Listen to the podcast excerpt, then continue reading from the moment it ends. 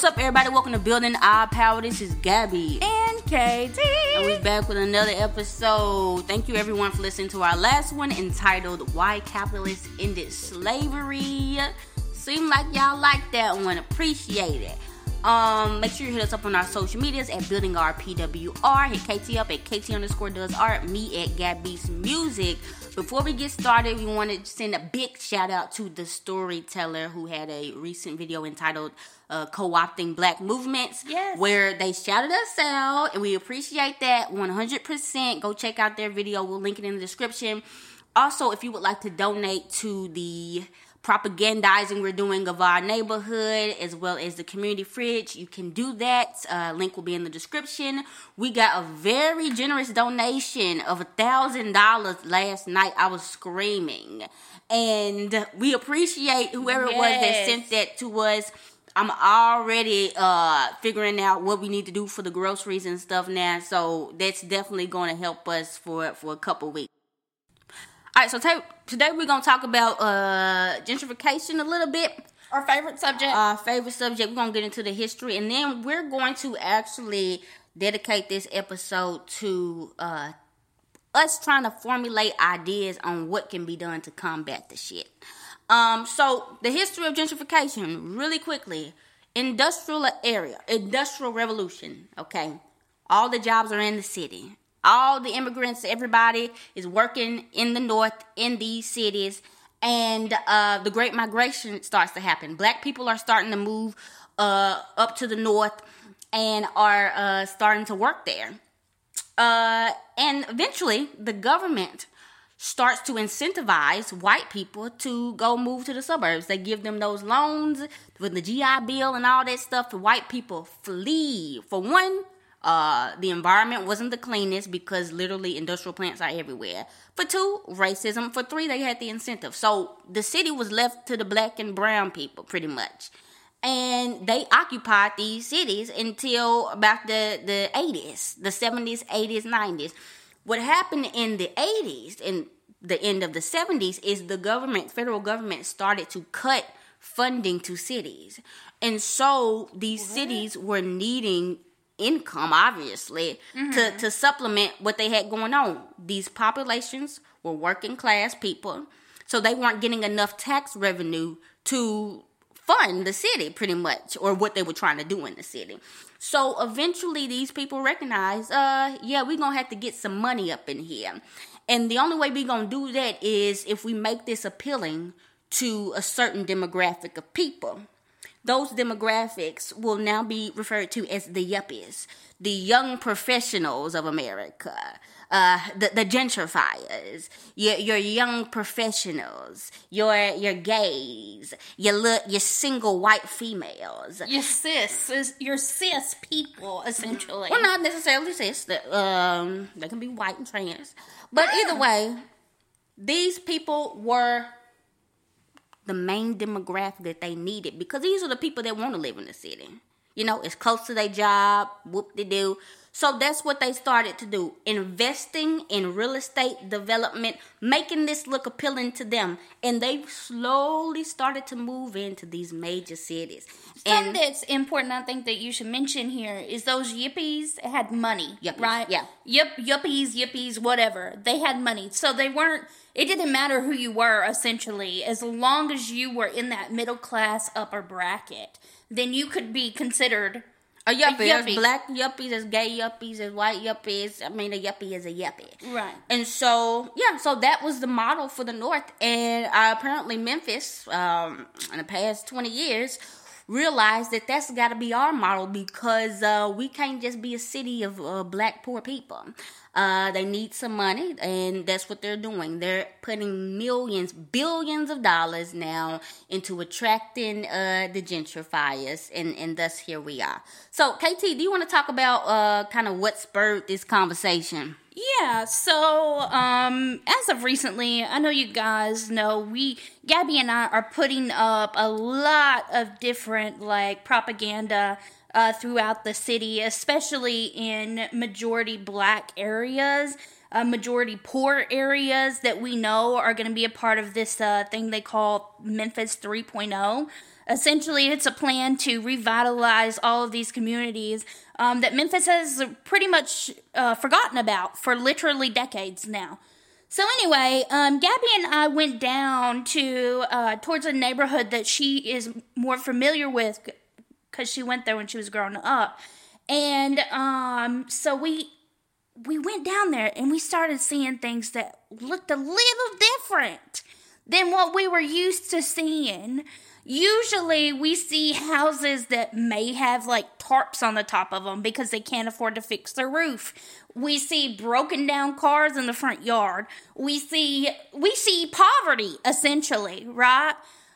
But this time we went down there and the houses are starting to look different. They're starting to have the roofs fixed, brand new paint. We're starting to see community garden Mm-hmm. We're starting to see art murals. We're starting to see a change in the demographic of the neighborhood. So instead of seeing black people walking around, you see white women running down the street with their dogs. All of this is what we're talking about when we say we can we can see the gentrification is about to happen. Okay, yeah. So yeah, this was uh my grandmama's neighborhood. This is around where, you know, I spent majority of my time as a child. And this was a working class neighborhood. Some of the people own their houses, a lot of the people rented. But these people have been renting since I was a little girl. So right. like 20 plus years, almost 30 years, people renting out these properties. They could have owned their house by now. Pretty much. Um, so something else that I found out today, I didn't know. Uh, there is an abandoned high school that's like right across from my grandma's house, Northside High School. It's been abandoned for about four years. Apparently, that's going to get uh, redeveloped. Mm. And I, of course, when I saw it on Facebook, I was like, okay, interesting. You know, I wonder what it is that they're going to do with it. Um, so we read an article, and it comes to find out that it is being funded by the number one largest nonprofit in Memphis called Pyramid Peak Foundation, which was started by Southern Asset Management, a global investment managerial firm. A whole bunch of words to say that they're rich and they want to put their money in poor neighborhoods so that they can start gentrification. Do you see this? These real estate investors literally created a nonprofit to do the bidding for them, get tax write offs for both companies. For both companies to uh, skirt off any criticism because it's a nonprofit. And they're working with other nonprofits, one called The Works, which literally their main goal is to uh, redevelop or redevelop the, the black communities in Memphis. And if you know anything from what we've been talking about, redevelopment is another word for gentrification. So we made a podcast that said nonprofits are the new gentrification. You can see it right now. These nonprofits are in cahoots with real estate investors, with banks, with politicians to displace poor black people from their neighborhoods and manufacture consent. They had people in there saying, uh, yeah, we don't really have a say. Like, this is a 99% black population. Uh, we want to have a say in what's going to happen in our community. Right. The only thing they pretty much told them is listen to this apartment complexes. They said it would have uh, maybe some basketball gyms because it is a school and um, office space. Something for the youth. Question Apartment complexes, office space. Office space for whom? For who? This is poor working class area. These folks don't own.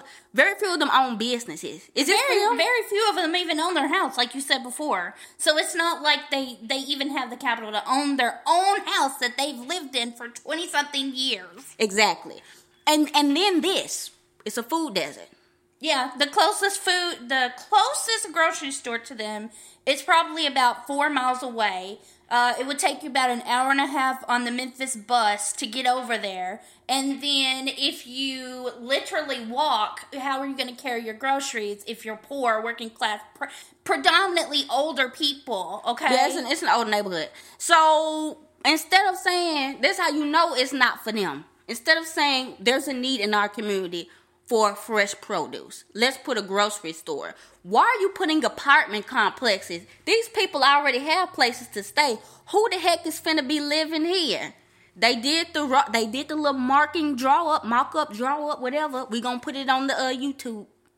That junk is fin to be for the yuppies. You talking about what you're talking about? Like they said, okay, so here, here's this really old school, and what we're gonna do with this old school that Shelby County School essentially said, hey, we no longer have any use for because we don't care about the children in that neighborhood, or there's not enough kids in that neighborhood anyway.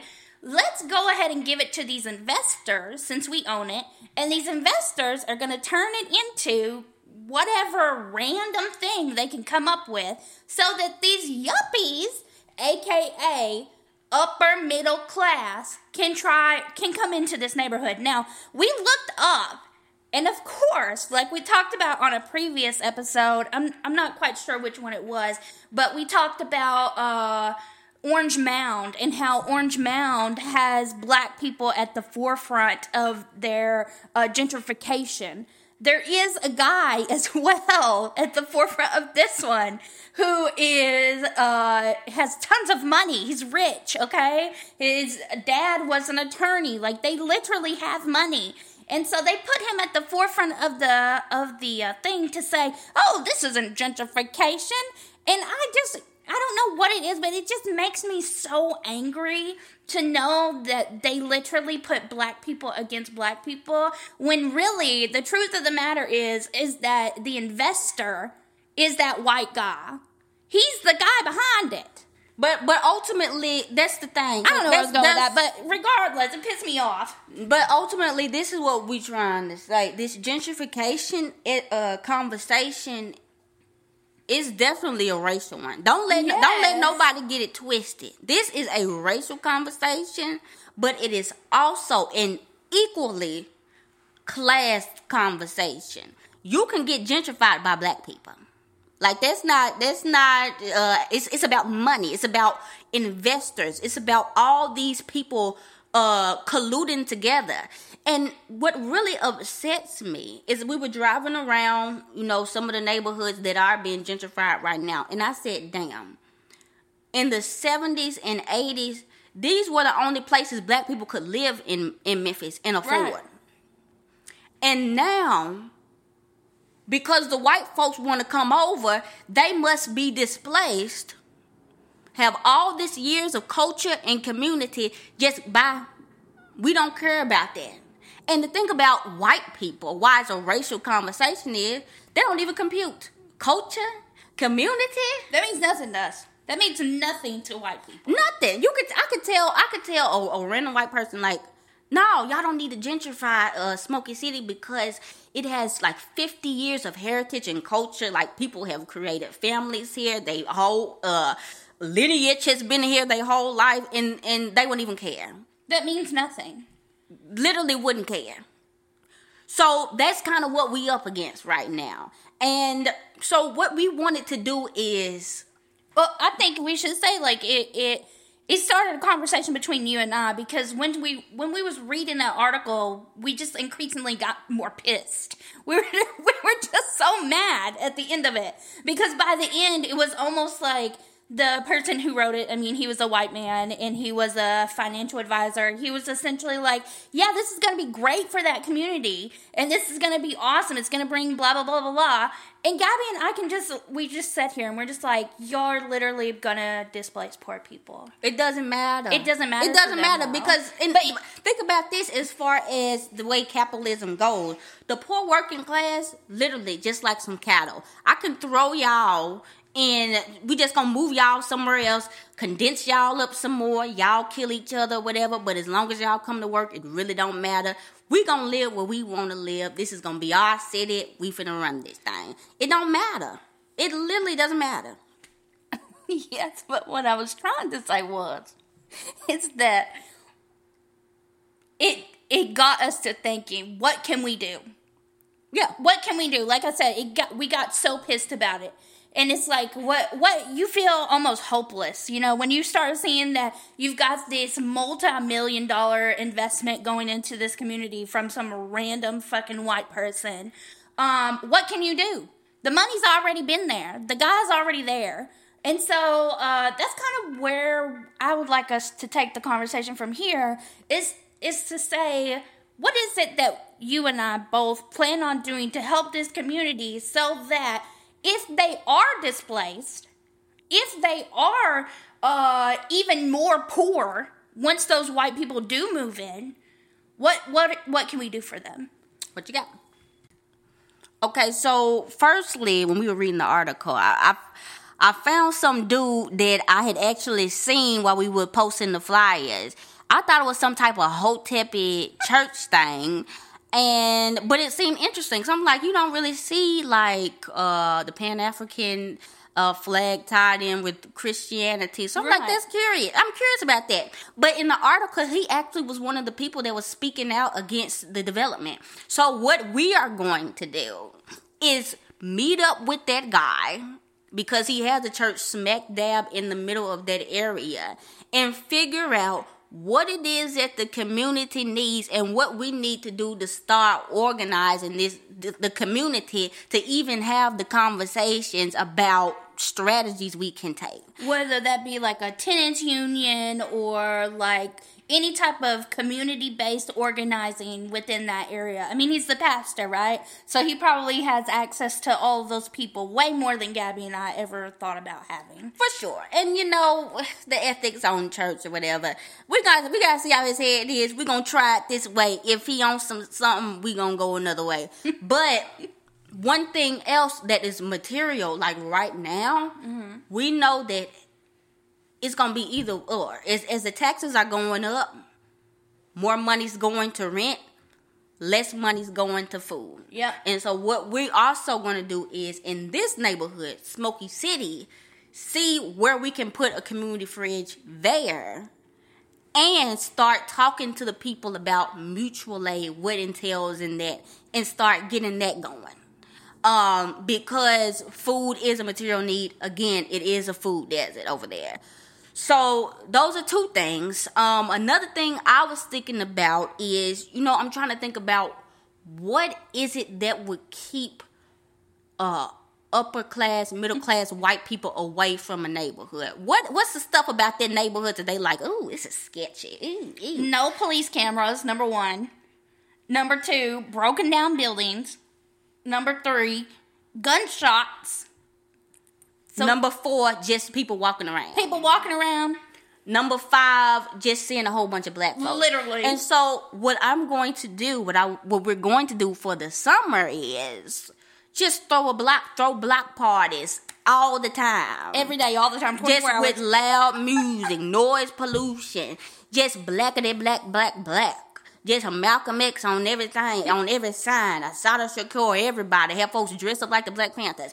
Just anything that we can do because literally sometimes it's gonna take like just trying to formulate ideas because gentrification is literally a multi-billion dollar industry that is coming and has eyes set on this area and eyes set on areas all over America. We have to think about what are things that are going to make this neighborhood undesirable to real estate investors that also won't hurt us, that also will keep us safe at the same time. Right. So that's kind of what we're doing. So guys, if y'all know any, y'all have any uh ideas yourself on some some things that have worked for you or some things that you read, you can let us know uh because we're still kind of in the formulating uh process. What do you think, KT? Yeah, I was just gonna say that you brought up a really good point when we were talking about this earlier about um these real estate investors they have all this they have literally millions that they're literally coming over there to build something for